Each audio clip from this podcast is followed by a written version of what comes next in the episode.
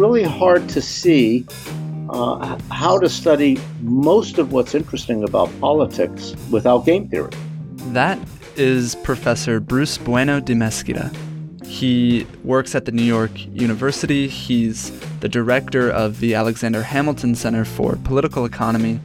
He's been a top aide to the CIA, and he likes to use game theory in order to predict political outcomes.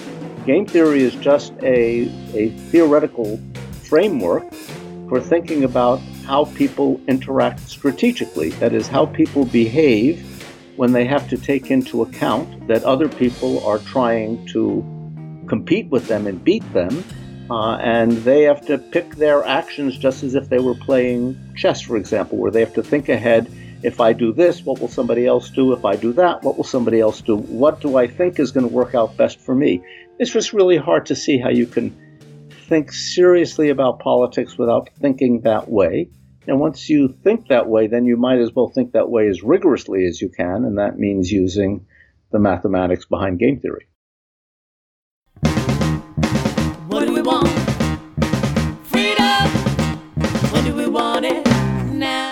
Hello, and welcome to the first ever episode of What's Left, the podcast where not being right doesn't always mean you're wrong.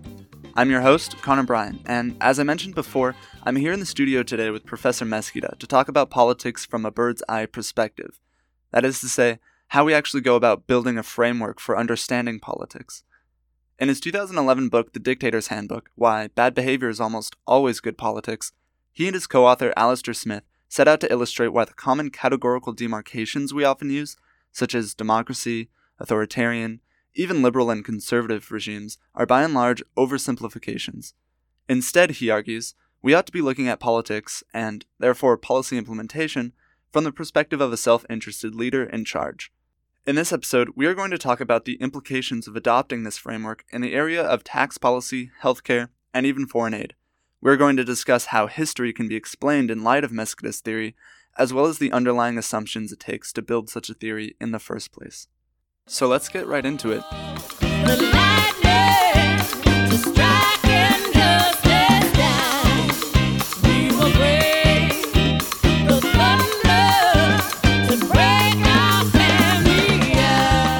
To understand the worldview of Professor Mesquita and adopt it as our own, one needs to understand his development of the selectorate theory. The selectorate theory was first laid out by him and co author Alastair Smith in The Logic of Political Survival. However, it gained stardom through the Dictator's Handbook and even aligned Mesquita with political theorists like Thomas Hobbes and Niccolo Machiavelli. Optimists be warned, Mesquita and this theory are cynical by design. How does it work? Well, the starting point is a self interested leader. This leader is determined to maintain power if they have it, or gain some if they don't. What makes them self interested is that even when they come into office, take a dictator usurping a previously democratic institution, for example, they're focused on doing whatever it takes to keep themselves there. But Obviously, they can't do it alone. Immediately outside of this dictator is what Mesquita refers to as the real selectorate. Simply put, this is the winning coalition responsible for our nefarious dictator's successful campaign. This winning coalition is small for autocracies and large for democracies. Taking a step back from this real selectorate, and you have what's called the nominal selectorate. This is the pool of people that our dictator will use to keep their winning coalition completely loyal to them. With a healthy size of a nominal or unessential group of followers, the real selectorate will constantly feel their position threatened and therefore be incentivized to do whatever it takes to keep their leader happy. Lastly, we have the masses, or as Professor Mesquita refers to them, the interchangeables.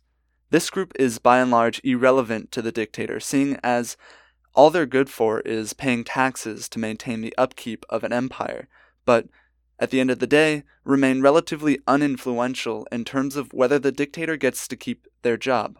To summarize, we have the leader, which is where all of our study and empirical methods will be honing in on to try to navigate why it is that they're making the decisions they do and what, because of that, is a rational decision to make. Outside of that, you have three rungs. You have the winning coalition, the group of essential influencers. You have, outside of that, the group of unessentials. And then, lastly, but simply not least, you have the group of interchangeables. Now, with that, you have just about all you need to take a realist perspective on any given political topic. But you're going to need a lot more in order to delve deep into the pathology of these leaders. Before we do that, however, I want to take the time to lay out an example for you about just how the selectorate theory can be implicated.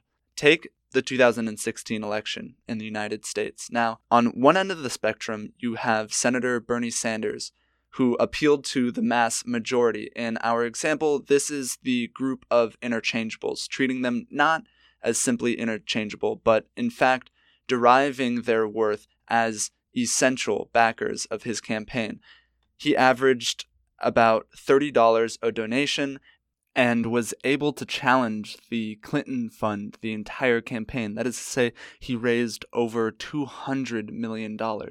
Now, at the opposite end of the spectrum, you have who is now President Donald Trump. Donald Trump, however, instead of reaching to the pool of interchangeables to derive much of his support in terms of funding the campaign, he was self funded. That is to say, his pool of essential backers was one.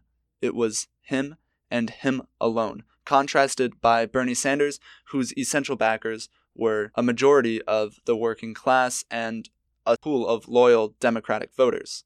But now that Donald Trump is actually in power, we can start looking at his pathology and his behavior with even more nuance. To explain this, you're going to need to know the five guiding rules of politics. And for that, here's Professor Mesquita. First rule of politics depend on as few people as you possibly can to keep you in power. That is, have as small a winning coalition as possible. Second, have that coalition drawn from as large a pool of potential members as possible so that those in the winning coalition know that if you if they don't do what you want, they're easily replaced. There's a large pool of people who can substitute for them. Third, tax the hell out of the people who are not in your winning coalition, subject only to the limitation that you not tax them so heavily that they prefer to fight you and have a revolution than to tolerate you. So you want to tax them up to that cut point. Fourth, spend just enough money on the members of the winning coalition so that when they compare how they're doing with you to how they think they might do with somebody else, they decide to remain loyal rather than defect. Don't pay them more than that and don't pay them less. If you pay them less, somebody else will come along and make them a better offer and they'll abandon you. If you pay them more, then if they are the sort of people who buy fancy cars and palaces and airplanes, you're okay because they're going to just be spending the money. But if they're the kind of people who save the money and invest it, they might build up a big enough treasure chest to become a rival to you. So you don't want to pay them enough for that to happen. So pay just enough to keep them loyal and don't waste money other than your discretionary money. Don't waste money that you have to spend on the coalition, spending instead to benefit the people in society because they're not the ones who are keeping you in power. This is true even for democracies. Look, for example, at what Donald Trump's policies look like, which I distinguish from the Republican Party's policies because the Republicans in Congress have a different constituency from Donald Trump.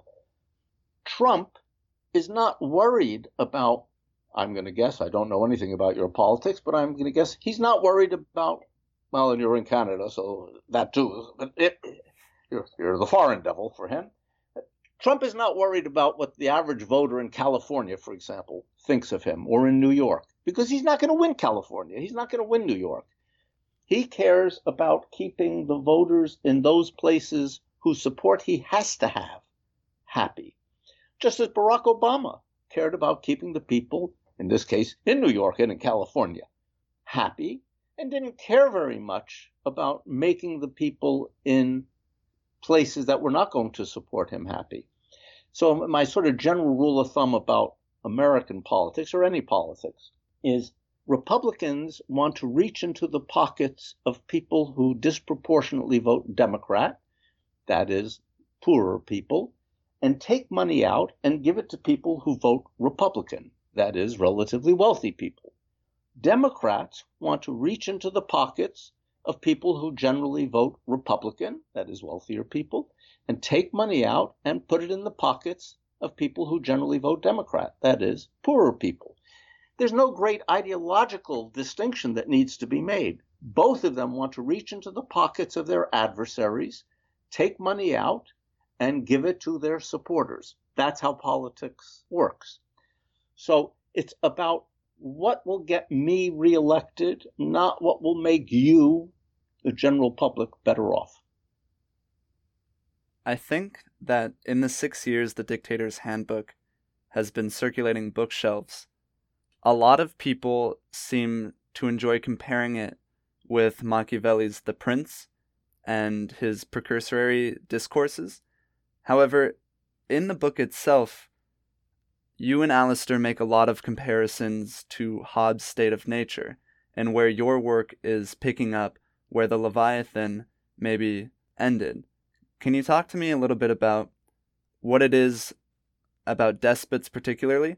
Because the Dictator's Handbook and the Selectorate framework of thinking, as you've mentioned, isn't just about absolute power. It's not just about looking at regimes using a more authoritarian institution to enact certain policies. You can also look at it from a democratic perspective. And that's something that I really took away from reading the book was that you no longer have this binary of a political spectrum between a liberal government and a more conservative government or a democracy and an authoritarian regime, but instead you have these three degrees of the influencers and the essentials and the indispensables. And with that framework in mind, you sort of begin to take away um, for lack of a better term, the colors that taint politics, like the red and the blue, and instead you focus on the people, where your assumption is we're acting from the self interest of the leader in charge.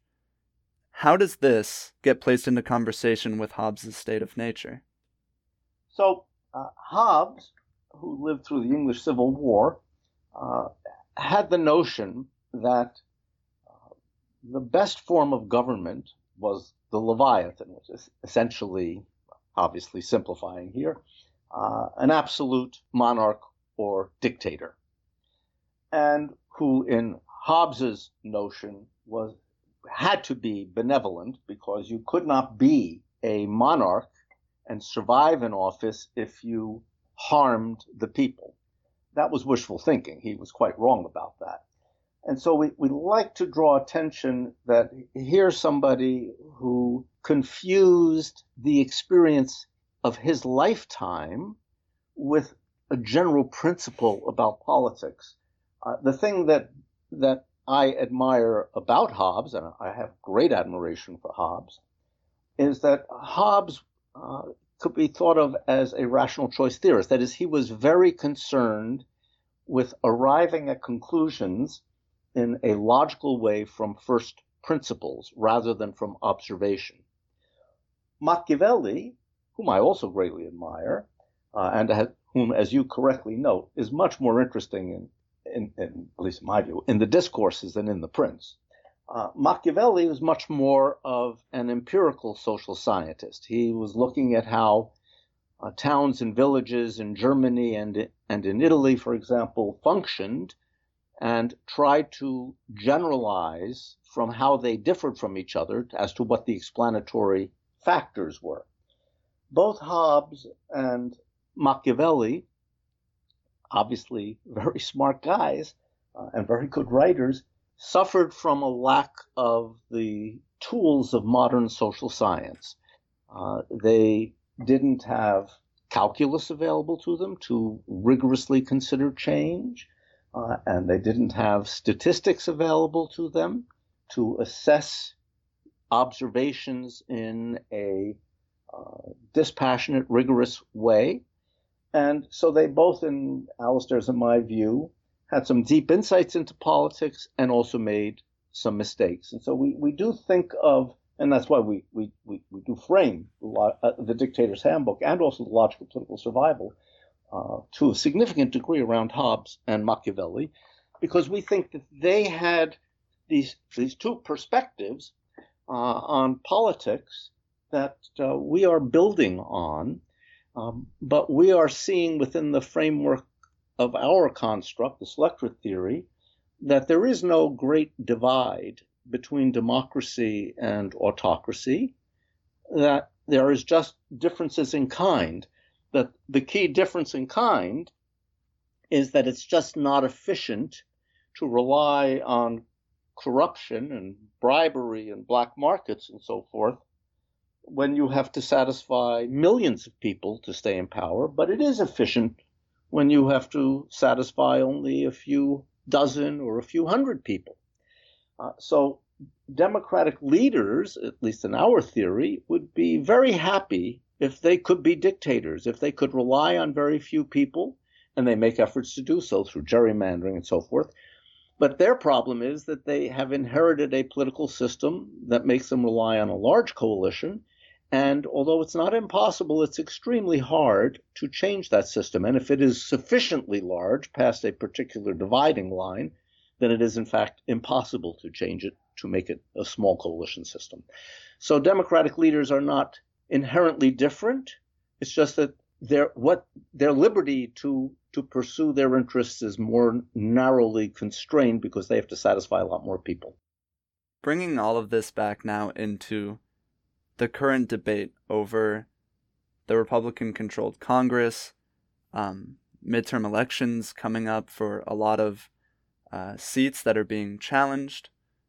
What do you see using your own rational choice theory and model of the selectorates is a crucial starting point and maybe even a further two year plan for a liberal agenda that acknowledges its large coalition base, acknowledges the adversarial group, particularly in the realm of taxes or even more canonically nowadays um, through healthcare, as being an efficient way of pursuing an agenda?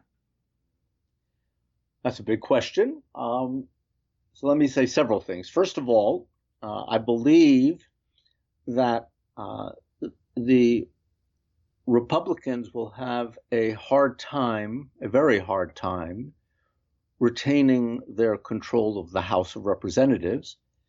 Uh, President Trump has a very small winning coalition. You know, if you moved as few as 78,000 votes in the presidential election, Hillary Clinton would be president.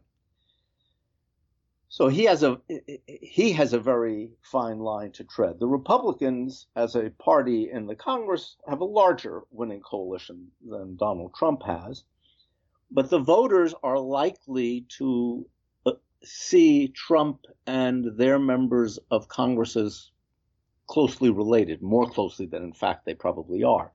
That works to the great advantage of the Democrats if the Democrats are smart about it in my view, to be smart about it means that they need to run candidates who are more to the center of the party and less towards the Bernie Sanders wing of the party as a simple electoral strategy. The, the simple fact is that they need to win voters who describe themselves as independents. And if they adopt a too liberal perspective, just as if the Republicans have have adopted a too conservative perspective, the center either stays home or votes for the other party. So whichever party does the better job at satisfying the wants of the people in the middle is more likely to win. I think that it's interesting you bring it back to the independent voters because the recent election showed us that there act, there might be a larger body of these self-proclaimed independent voters or non-affiliates than we previously were willing to recognize at least in the media and I think a lot of them have proven now that they're more comfortable with voting outside of the two party mainstream. That is to say, they're more comfortable voting libertarian or they're more comfortable voting green. And from what you've just said, it doesn't sound like that's the way that you see it. It doesn't sound like you see these third parties as much of a rising factor in people's strategic mindset, and more so that you see just the bouncing between two parties. Well, I think it's more more complex than that. So the independent, non-affiliated voters uh, are among the people who are least likely to vote. So a critical element is to bring those voters out to the polls. Second, when you say they're more comfortable voting libertarian or voting green and so forth, um, to be personal a little bit, uh, I have voted both of those ways on several occasions. I view myself as an unaffiliated voter. I have also voted for a deceased senator while he after he was deceased for president because I thought it was a better choice than the options that we were given as a as a protest vote. That is a, as a way of um, of amassing a vote that says the choices that we have been presented with are bad. The two party system is not some fluke of uh, the United States or some other places. It is a consequence of the voting rules that we have. Places that have proportional representation have multi-party systems. Places that have first the pa- first past the post voting, that is, whoever gets the plurality of votes wins, tend to have two parties and very small third parties because people make the calculation, well, I'm holding my nose, I don't like this candidate, but I like this candidate better than the major alternative. So some people, such as myself, throw their votes away to make a statement. I, I vote in a state where, in any event, the outcome is not in doubt. Uh, and although in this election I did vote for Hillary Clinton, I was sufficiently fearful. Um, but uh, the typical voter makes the calculation, well, one of these people is going to is going to win. Which one is less bad? So uh, yeah, I do think the two parties dominate because not it's not some psychological thing. It is called Duverger's law. Um, Duverger's law tells us that in first past the post electoral systems, you will have two dominant parties, and that is true everywhere in the world where there is a first past the post system. Now, um, with regard to taxes and healthcare, let me, let me say a little bit about that. Uh, Alastair and I and a colleague who passed away recently, George Downs, uh, did a selectorate paper on uh, income tax policy. What does the selectorate theory tell us theoretically about income tax policy? And then we tested it on data for 80 some odd countries. And in a nutshell, for democracies, what it tells us is the following flat taxes are not an equilibrium in democratic societies only progressive taxation is an equilibrium. But the nature of the progressive tax depends upon whether the winning coalition is drawn disproportionately from the poorer half of society, so to speak, or the wealthier half of society. In either case, it's going to be progressive for theoretical reasons that we don't have time to go into. Uh, but if it is drawn from the poorer side of society, the poorer side, as I described when I talked about Barack Obama's policies, is to reach into the pockets of wealthy people and take money out, that is, the opposition, and put it in their pockets. So they prefer a more progressive structure where they tax wealthy people more heavily and subsidize their coalition more heavily. If the coalition is drawn from the wealthy half of society, broadly speaking in the United States, Republicans, then the tax policy is still progressive, but it's less progressive. It is still necessary to tax the wealthy at a higher rate than the poor, not a flat tax. But now the idea is to tax the wealthy less and tax the poor more than was true before. So you get a less progressive tax structure. That's equilibrium behavior. So the tax picture is not going to change except depending on which coalition is in power. Healthcare is a different question. Healthcare could be presented in lots of different ways. And I am surprised that nobody has presented healthcare in the same way that, for example, defense spending is presented. That is, the core function of government is to secure its citizens in their homes and in their lives. So we need a national defense to protect us against outside foreign threats.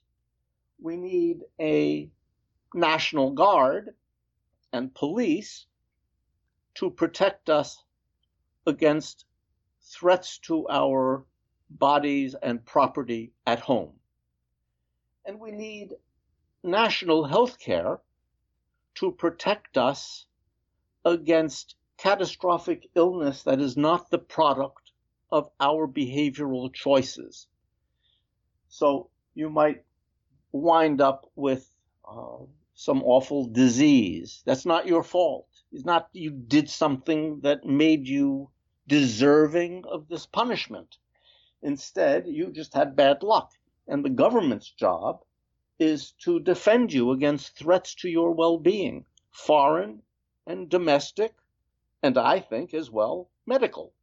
These are things that people don't control that aren't no, no, some some sickness of course is controllable but for the sickness that is not a matter of choice this would be a natural area for the government to provide health care this is it seems to me an argument that Bernie Sanders and Rand Paul could both agree to Bernie Sanders on the left certainly believes that people should be protected from being ruined physically and economically and emotionally through no fault of their own.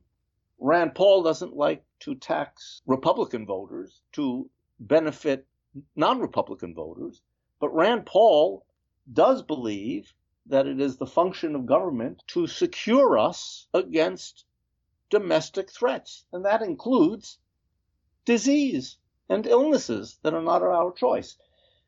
But nobody has presented healthcare in this way. It is very much the same sort of way of thinking of it as when Dwight Eisenhower introduced the idea of interstate highways.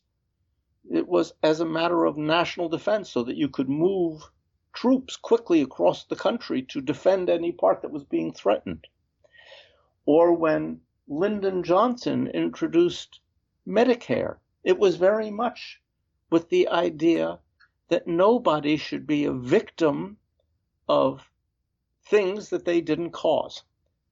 So it seems to me that this is a case that Democrats can make and Republicans can make, and I don't see any partisan basis for opposing securing people against threats to their well being from foreign adversaries and domestic adversaries, including domestic disease.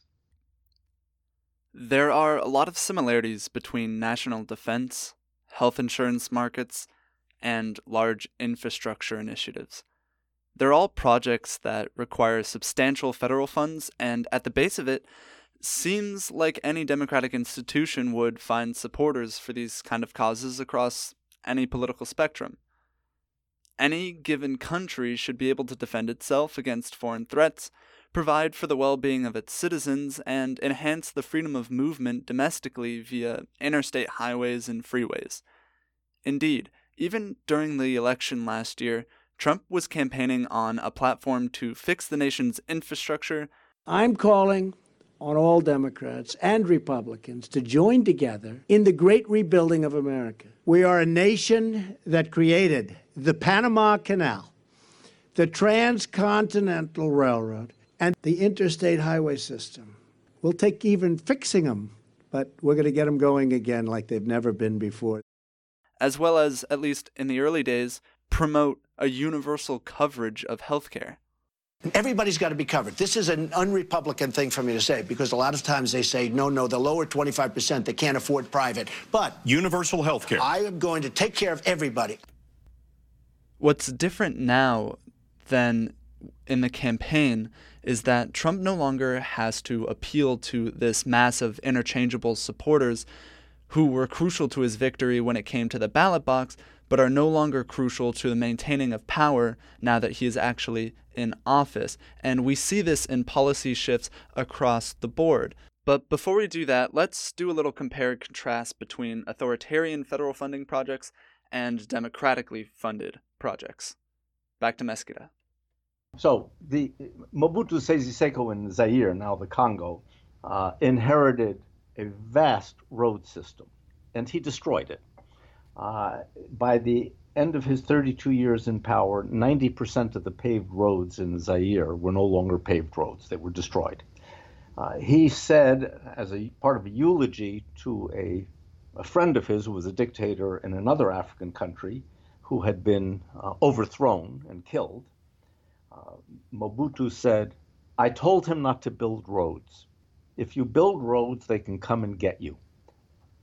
So, in an authoritarian regime, building roads is dangerous, although it is a good way of hiding stolen money, uh, because big projects can be full of corruption. However, in a democratic system, uh, so the the interstate highway system, the, the cool idea that Dwight Eisenhower had was to make this a national defense public good. That is, he could sell the idea as everybody, all parties agreed that the government had a responsibility to defend us. And so interstate highways were essential because little two, two lane roads were not going to be good for tanks moving across.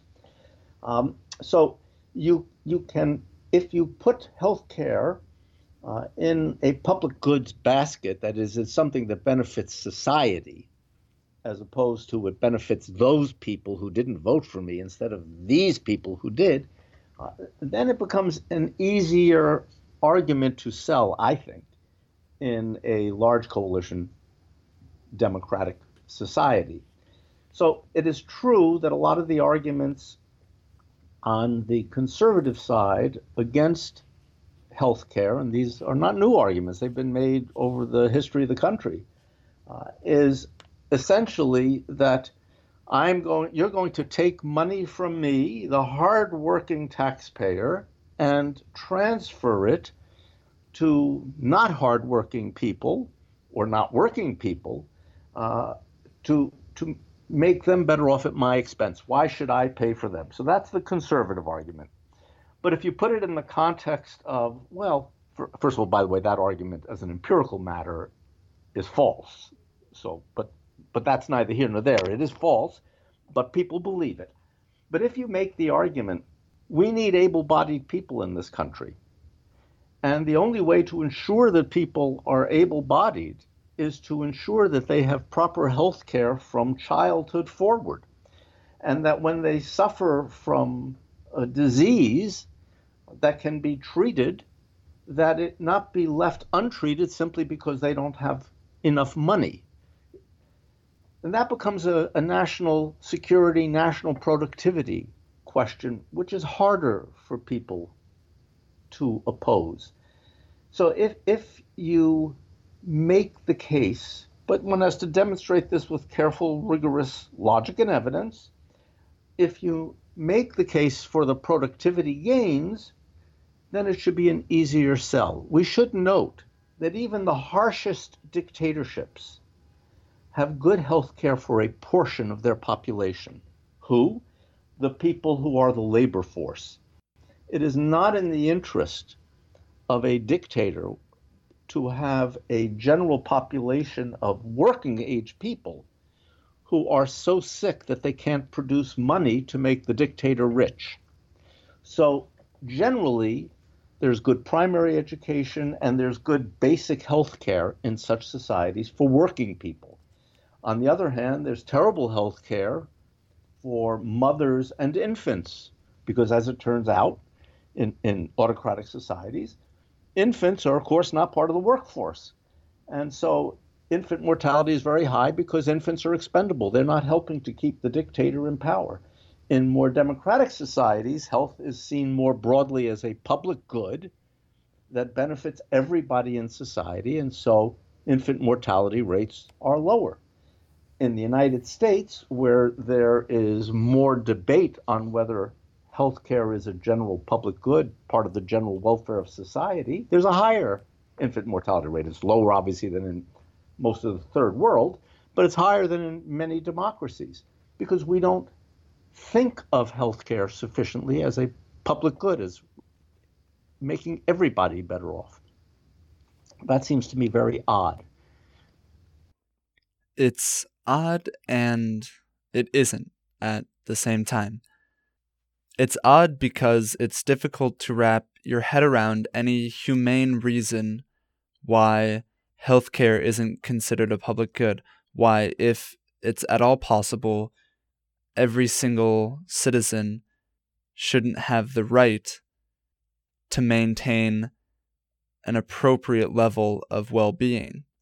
However, it's not at all odd because this is coming from an aristocratic party. It's coming from a party whose base of support is not in that large pool of expendables, like Bernie Sanders' campaign, for example. Peel back the numbers and the voters behind those who showed up for Trump, and you still have that single individual, that self funded individual who's breaking through all of our political norms. And that's entirely representative of how he's going to govern and exactly who he's going to govern for. It's himself. And the Republican Party is just going to follow suit, like they did in nominating him. But I want to move on to foreign policy, because I think we've sufficiently covered yep. a lot of the domestic policies. Um, there's a wonderful introduction to your actual foreign aid chapter in the Dictator's Handbook that I'm going to read, and I would like you to elaborate on because I feel like it accurately depicts what it is that a foreign liberal agenda likes to think about itself, when in reality is not the case. And then I would like you to comment on what a successful liberal foreign agenda might look like under a rational theorist framework, uh, as well as, you know, maybe one that benefits the greater good. You write, a Democrat's lot is not a happy one. She must continually try to find better policy solutions to reward her large number of supporters. And yet her hands are tied. She has little discretion in her policy choices. Her pet projects must be subjugated to the wishes of her large body of supporters, and she can steal virtually nothing for herself. She is like a selfless angel, appearing to place the concerns of her people over her own interests, that is, until she turns her attention overseas. And then the rest of the chapter sort of leads into how people decide whether or not to give country X or country Y a level of foreign aid. And it turns out that a lot of these motivations, these driving forces behind this, have to do with political leverage in the surrounding area, whether or not the country X or country Y is adopting um, certain principles that the country giving out these handouts uh, believes to make them better off. And then, even as you mentioned later on, we're not actually following up on a lot of these countries and whether or not they're adopting the principles that we set out. We're just almost giving them loans and then checking back 10 years later only to find there may be a new despot in charge who's stolen the money that we've handed them in the first place. Well, it's not only to find the it's that's part of the package of the logic of giving foreign aid. So this is one of the areas where the selector theory leads to rather depressing conclusions. So what is the job of a democratically elected leader? The job of a democratically elected leader is to make her or his constituents happy enough with the jobs with the leader's performance to reelect them. It is not to make poor people in other countries better off unless that makes their constituents at home happier. What is the job of a petty dictator in some other country, some poor country? It is to make his or her cronies well enough off that they remain loyal so that the dictator stays in power. This creates a natural marriage. I, the Democratic leader, need at the margin policy concessions from you, the petty dictator, concessions that will make my constituents happier. In exchange, you need money to help bribe your cronies so that you can stay in power. Now, if you were also a Democratic leader and I wanted you to change your policies, that would be very hard for you to do because your voters might abandon you if you adopted policies they didn't like. So I would have to pay you enough money to compensate them for those bad policies. So if I give money to a Democratic leader, I have to give them a lot of money. Therefore, I'm unlikely to give aid to Democratic leaders. If you're a dictator, on the other hand, and you're poor, then a few dollars goes a long way, worth a lot to you, and so I can get you to make policy concessions to me for very little money. You are the most attractive sort of country I want to give aid to. Petty dictators. What do I expect you to do with that money? I expect you to steal it. I expect you to spend it on your cronies. What I'm looking for is concessions that will make my voters happier, more likely to keep supporting me. That's, in a nutshell, the logic that's spelled out more thoroughly in, in the book and in many journal articles that we've written. That's a very depressing view. As it turns out, there are four groups of people who were affected by foreign aid, and three of those four benefit. The leader of the donor countries benefit because their constituents are made at the margin better off, and so are more likely to reelect the leader. And the leader of the recipient country is made better off because that leader now has money to spread around to the coalition and keep them loyal. The only people who are not made better off by foreign aid are the citizens of the dictatorship or the authoritarian regime because they are now getting policies that they don't like in exchange for this money. And this money is making it easier for their dictator to survive in power. It incre- a, a, a, an average amount of foreign aid increases a leader's a dictator's survival by one third. So they are getting policies they don't like and a, a bad leader who's going to survive even longer because they sold the policies that the people wanted out from under them. How do you make that into a more attractive world of foreign aid? That's essentially your question. I have a former student named Banseng Tan who is teaching at Boğaziçi University in Turkey who's writing a book on this subject and has written some papers on this subject. He has a nice result. His result is the following. I primarily give aid to get these concessions, just as I laid out. So that means I give aid to countries that can provide me with security benefits, let me put my troops there, or uh, spy for me, become sources of information, whatever.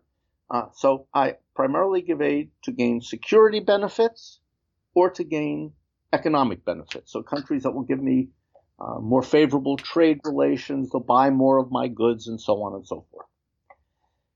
But there are other countries that seek aid that are neither security nor economically, commercially beneficial countries. In those few cases of such countries that are not economically attractive to me and are not, or to my constituents, are not attractive on a security basis, I could make my constituents happy at the margin, because typically Democratic pe- constituents in democratic countries like democracy. I could, at the margin, make my constituents happier if I offered such governments that are not valuable on security or on commercial matters, if I offered them foreign aid in exchange for political reform. And what Ban Seng Tang has shown is that while this is a very limited, so to speak, market, it does exist and it does produce political reform. Democratic leaders are not likely to pursue a democratization agenda where it's not going to be beneficial to their constituents. So we should also realize that while we pretty much all say that we would like to see democracy everywhere, when push comes to shove, in fact, that's not true. When we see a more democratic government overseas whose citizens favor policies antithetical to what we want or what we think of as the right way to govern, we oppose them.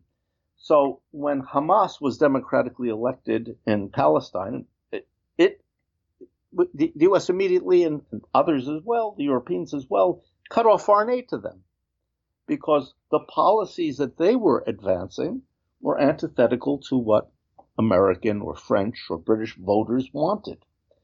When the Shah was overthrown by Ayatollah Khomeini's revolution, it certainly didn't become a democratic country, but it became a more democratic country than it had been under the Shah, at least at uh, the local level and partially at the national level. Citizens have a have a say in choosing their leaders. They they are constrained in who they can choose from. So it's far from uh, an ideal democracy, but it's more democratic than it was. But we support them less, and the average American favors supporting them less because the policies that their voters seem to want was death to the Shah and death to America. People don't seem to want to give assistance to people who want to kill them, even if it's just a slogan.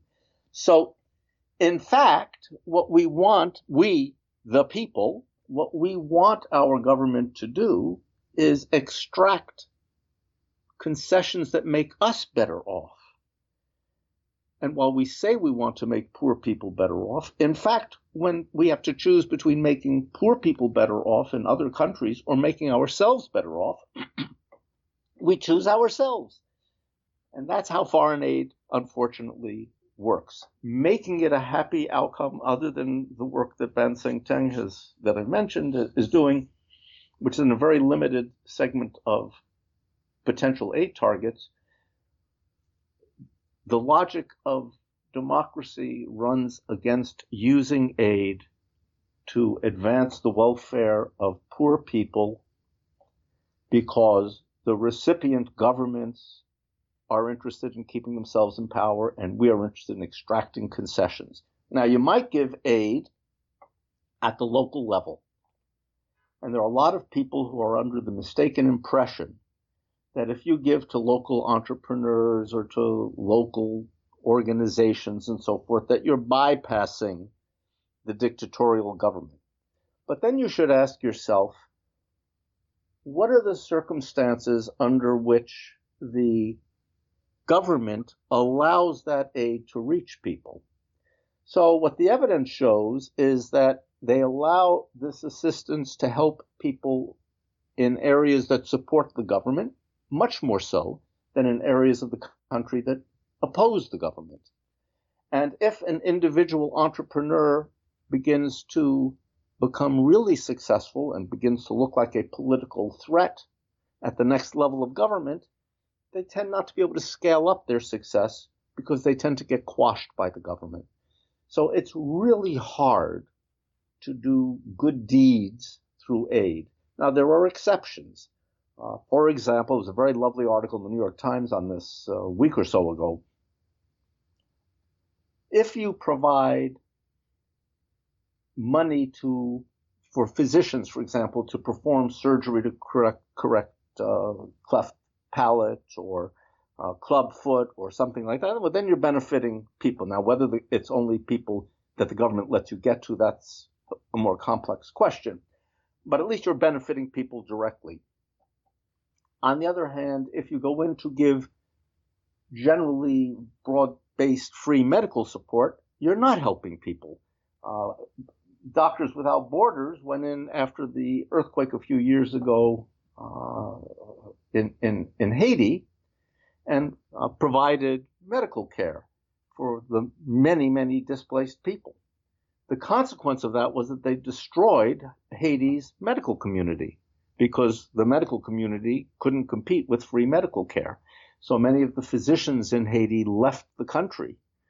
Came, many of them came to the United States because they couldn't make a living in Haiti. And that meant that after the Doctors Without Borders went home, which they do after a short while inevitably, medical care in Haiti was worse, not better. So it's really, really hard to do good, effective foreign aid work. That is the sad reality. I think that's the kind of realist take, however depressing it may be, that I appreciate out of this podcast and the people that I am fortunate enough to interview. To close things off, I'd like to ask you um, if you have a piece of media in mind that during these trials and tribulations help you to stay grounded or even offer some inspiration. It could be a book, a movie, uh, a news article that you've read, a song you like to listen to, um, but just anything that helps you uh, recognize that you're still sane and the world out there can be understood. Well, I like to go back and listen to Scottish border war ballads. Uh, they they give me great solace that the world was m- miserable 500 years ago and it's still miserable. and uh, uh, you remind me, I had not remembered the passage you read, uh, that it's good to go back and reread passages in the Dictator's Handbook. It's an extremely cynical book, uh, but it, it it does remind me that uh, being cynical doesn't mean being wrong. Understanding how the world works is the single most important requirement to working out how you might change and improve the world. Activism is great if it is grounded in an understanding of why the world behaves, why the political world in this case behaves in the way it does. Wishful thinking, feeling good, doesn't change things. Understanding why things look the way they do and then working within the incentive structure of how things actually work is the way to change the world. That's that's my sort of my wisdom of the day.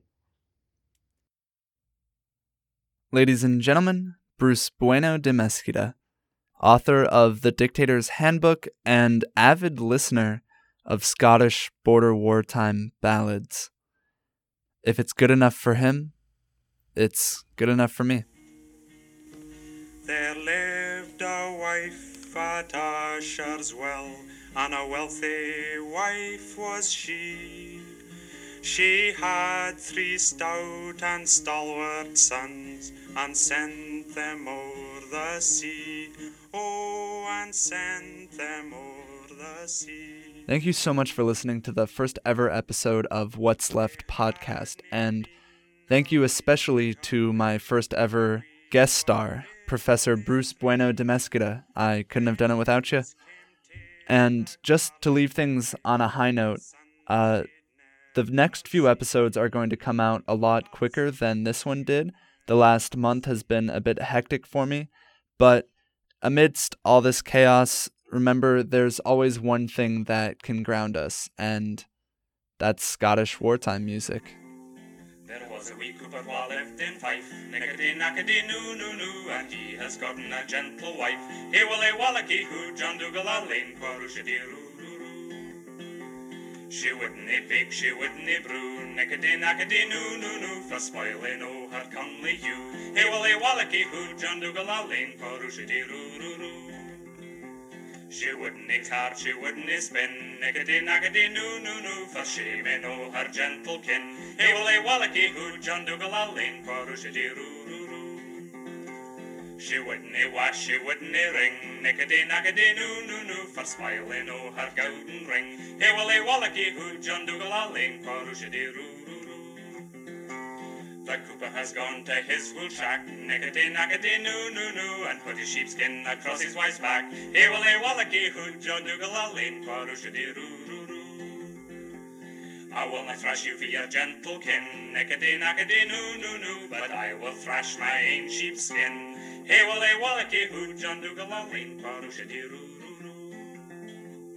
Now gotten a gentle wife, nickety nackety noo noo noo, just send ye for the wee Cooper a fife. Hey, will they wallachy hoo, John Dougal, a lane,